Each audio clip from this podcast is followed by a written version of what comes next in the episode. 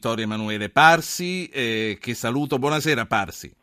Buonasera a tutti voi. Ascoltiamo insieme eh, prima i titoli della NBC dall'America e poi cominciamo a parlare di quello che accade in Russia. Good morning. Il cofondatore di Twitter, Jack Dorsey, e alcuni suoi collaboratori minacciati di morte dall'ISIS, il social network risponde bloccando tutti gli account Twitter legati al gruppo terroristico. Lotta mortale, un agghiacciante video riprende la polizia di Los Angeles che spara e uccide un senza tetto. Sembra che l'uomo stesse cercando di prendere la pistola di un agente che poi ha sparato. È giustificabile. Eroe della caduta libera, un paracadutista acrobatico colpito da un attacco di convulsioni a metà lancio. Il suo istruttore lo raggiunge e tira la cordicella del paracadute appena in tempo per salvarlo. Oggi i due raccontano la drammatica storia. E fatelo smettere. Marzo comincia dove febbraio era finito, più neve, più ghiaccio e più freddo per il nord-est del paese. A Boston l'inverno più freddo mai registrato e un'altra tempesta è in arrivo. Certo che, che la storia di questo paracadutista che va ad aprire, va a tirare la cordicella per aprire il, pa- il paracadute ad un altro è veramente sensazionale. Vittorio Emanuele Parsi, direttore della serie della Cattolica di Milano ed è editorialista del Sole 24 Ore ed è per questo che la chiamo per parlare di Russia perché mi ha molto colpito il suo editoriale sulla, um, sull'edizione di ieri. Professore, domani a Mosca ci saranno i funerali di Nemetsov mentre non cessano le minacce ai dissidenti e i russi manifestano apertamente il loro disagio. Quello che le voglio chiedere, i russi fino ad ora hanno veramente barattato una salsiccia a buon mercato con la libertà di pensiero, come ha detto uno dei manifestanti? Beh, fino a un certo punto, perché non è che le salsicce a buon mercato abbiano raggiunto tutti i russi. In realtà il regime di Putin ha privilegiato in maniera massiccia un gruppo esclusivo di persone, ma e, ha potuto distribuire, diciamo così, qualche, qualche gli avanzi di questa ricchezza anche agli altri, fino a quando il petrolio e il gas hanno avuto i corsi molto alti di questi ultimi anni adesso che è finita la cuccagna i russi si rendono conto che il regime, diciamo, il sistema economico del paese è, è a privilegio di pochi, i quali hanno legami stretti con il potere e per tutti gli altri c'è da tirare la cinghia. Parsi, lei co- come vede e quanta paura le fa la trasformazione di Vladimir Putin? Beh, diciamo che Putin più che trasformarsi si è involuto o se vuole ha, ha, proseguito nella direzione molto chiara fin dall'inizio. Qualcuno di voi si ricorderà quando ci fu quel disastro, il disastro del Kursk, il sottomarino nucleare che affondò a largo sostanzialmente del Golfo di Finlandia per una serie di pasticci, diciamo, per un incidente a un, reattore e in quell'occasione, se vi ricordate, Putin rifiutò l'aiuto dei paesi occidentali, della Svezia, che avevano forse gli strumenti per portare assistenza a, quella, a, quella, a quell'equipaggio. E se vi ricordate, quando ci fu la commemorazione dei, dei morti, cioè la, la, la, celebrazione diciamo, del, del, del, rito funebre, la madre di uno degli scomparsi iniziò a accusare Putin pubblicamente. A un certo punto questa signora svenne perché un agente dei servizi l'aveva diciamo così, addormentata con una siringa in mezzo, in mezzo al pubblico. Allora, questo era il Putin della prima presidenza eh, non è che sia cambiato molto, semplicemente a mano a mano che ha acquisito la, la, la, la presa sul potere ha trasformato il regime in un regime personalistico in cui sostanzialmente il suo potere finirà quando lui cesserà di vivere. Lei quale nesso vede fra il braccio di ferro interno e la politica imperialista? Fra, fra l'omicidio eh, di due giorni fa e l'annessione della Crimea?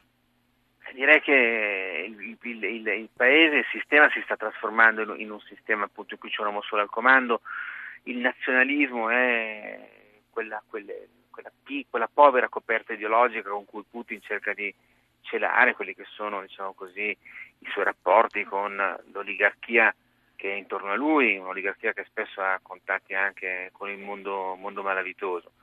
Per cui direi che c'è questo nesso e c'è una politica aggressiva e avventurosa della Russia quello che dico sempre è che noi non abbiamo un problema, non, non, esiste una crisi in Ucraina o una crisi ucraina, esiste una crisi con la Russia che si manifesta in Ucraina e che è figlia delle politiche aggressive eh, della Russia. L'eliminazione di questo dissidente è avvenuta due giorni prima che dovessero essere diffuse eh, rivelazioni sul coinvolgimento, prove diciamo così, sul coinvolgimento di soldati in servizio nell'Armata Rossa eh, tra le forze dei ribelli.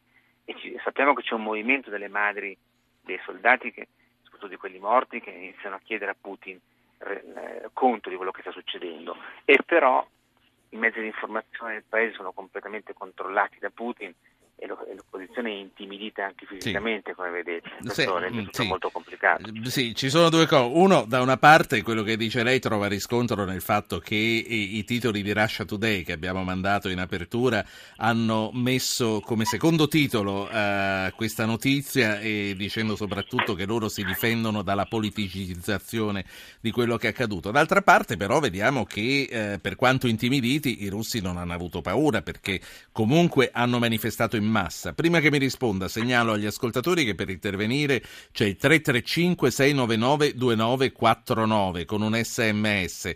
Eh, ricordo a loro anche che dopo, dopo la pausa per il tempo e per il traffico, parleremo con Michele Giuttari e quindi parleremo di criminalità, parleremo della sua attività di detective. Professor Parsi. Sì, ci vuole molto coraggio per manifestare in Russia, 50.000 manifestanti sono tanti, però dobbiamo tenere presente che la gran parte dell'opinione pubblica russa non sa praticamente niente di quello che c'è sotto, questo, sotto il potere di Putin ed è completamente eh, a, a, narcotizzata dalla, dalla, propaganda del regime putiniano. Eh, c'è un ascoltatore, si chiama Jamil e mi segnalano che è originario del Libano. Jamil, buonasera. Buonasera anche a voi. Prego. Allora, ehm, in sintesi per essere breve, io ho sempre mantenuto questo convincimento che le malefatte sono sempre fatte da chi ne giova. E essendo l'uccisione, per esempio, di un oppositore è così, diciamo in un modo appariscente, non può giovare al regime russo, ritengo che bisogna andare a cercare il colpevole da un'altra parte. Che cosa vuole dire?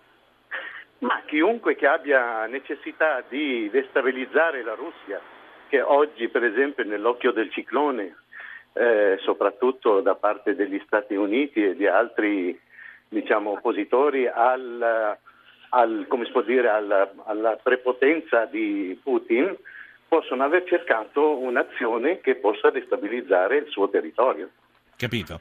Eh, professor Parsi, eh, lei che cosa ne pensa? Allora, escludiamo, credo tutti, che Putin abbia detto andate e uccidetemi il dissidente, e, però d'altra parte non è da escludere che qualcuno l'abbia fatto per compiacere il potere. Però il nostro ascoltatore dice che potrebbe averlo fatto qualcuno invece eh, per, eh, per, mm, per, per metterlo in difficoltà, proprio per le ragioni che ci spiegava il nostro ascoltatore. Lei per quale tesi propende? Beh, intanto direi che ci sono due, due, questioni. La prima è che non è così semplice eh, organizzare un'azione di questo tipo in Russia sotto gli occhi dell'FSB, cioè dei servizi segreti da cui proviene lo stesso Putin, per cui la vedo molto improbabile.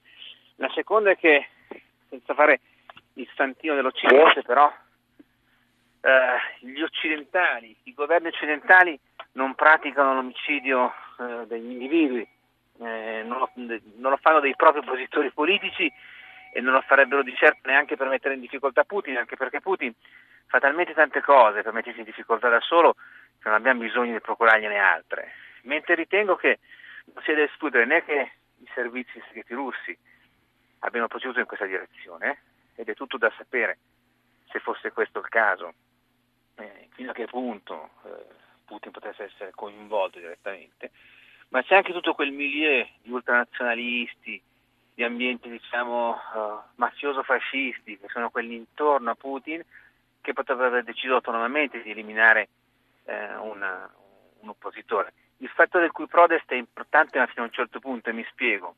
Quando si ha il potere assoluto eh, scatta quasi una, una, una, ci si inebria e si convince di poter fare assolutamente qualunque cosa e si commettono anche errori di valutazione e si sopportano meno persino quelle voci che di per sé non varrebbe la pena in un calcolo razionale eh, eliminare. Ultima cosa, eh, Renzi giovedì sarà a Mosca per la prima volta, porterà un fiore alla memoria eh, di Nemetsov, ma soprattutto incontrerà eh, Putin. Eh, se lei potesse dargli dei consigli su come affrontare questo incontro, che cosa gli consiglierebbe? Cosa consiglierebbe anche a due amici di Putin come eh, l'amico storico Berlusconi o anche come Salvini che lo guarda con una certa indulgenza?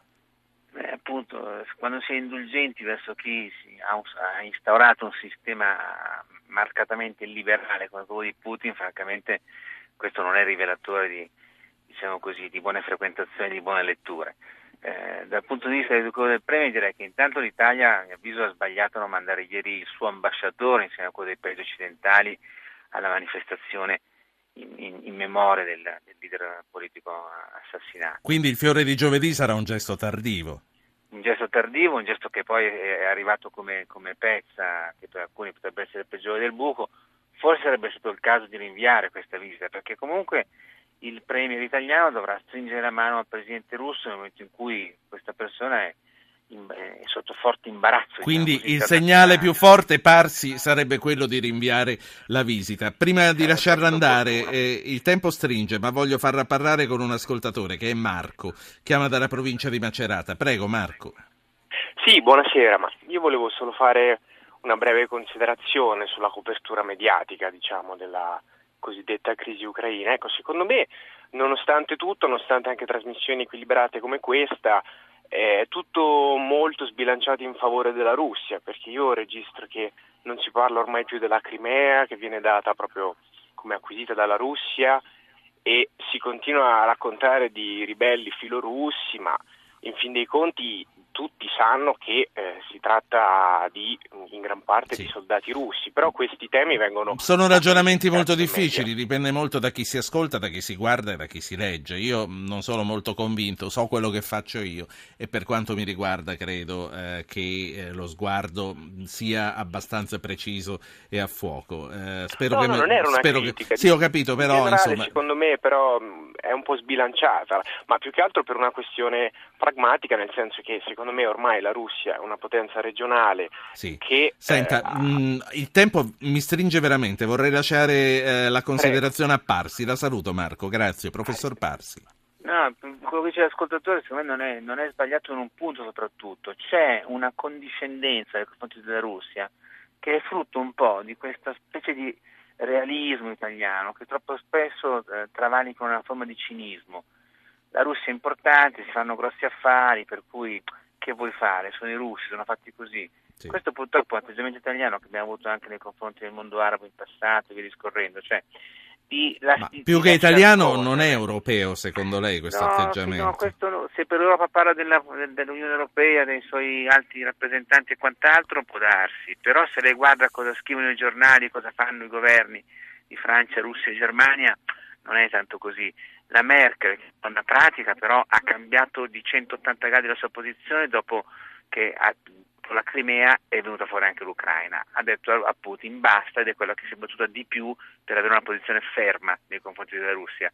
In questo la, la Merkel ha cambiato la politica tedesca dai Senta. tempi di Bismarck perché i tedeschi hanno sempre cercato di andare d'accordo con i russi, non essendoci riusciti brillantemente tante volte, però la preoccupazione verso la Russia della Germania, l'attenzione, rimonta addirittura all'inizio dello Stato unitario tedesco, quindi il, fatto di, quello che ha fatto la Merkel è stato clamoroso. Ecco, noi italiani appunto andiamo domani in visita da Putin, è un po' diverso l'atteggiamento. Parsi. La, la saluto, la ringrazio. Vittorio Emanuele Parsi, direttore della Seri eh, dell'Università Cattolica di Milano, editorialista del Sole 24 Ore.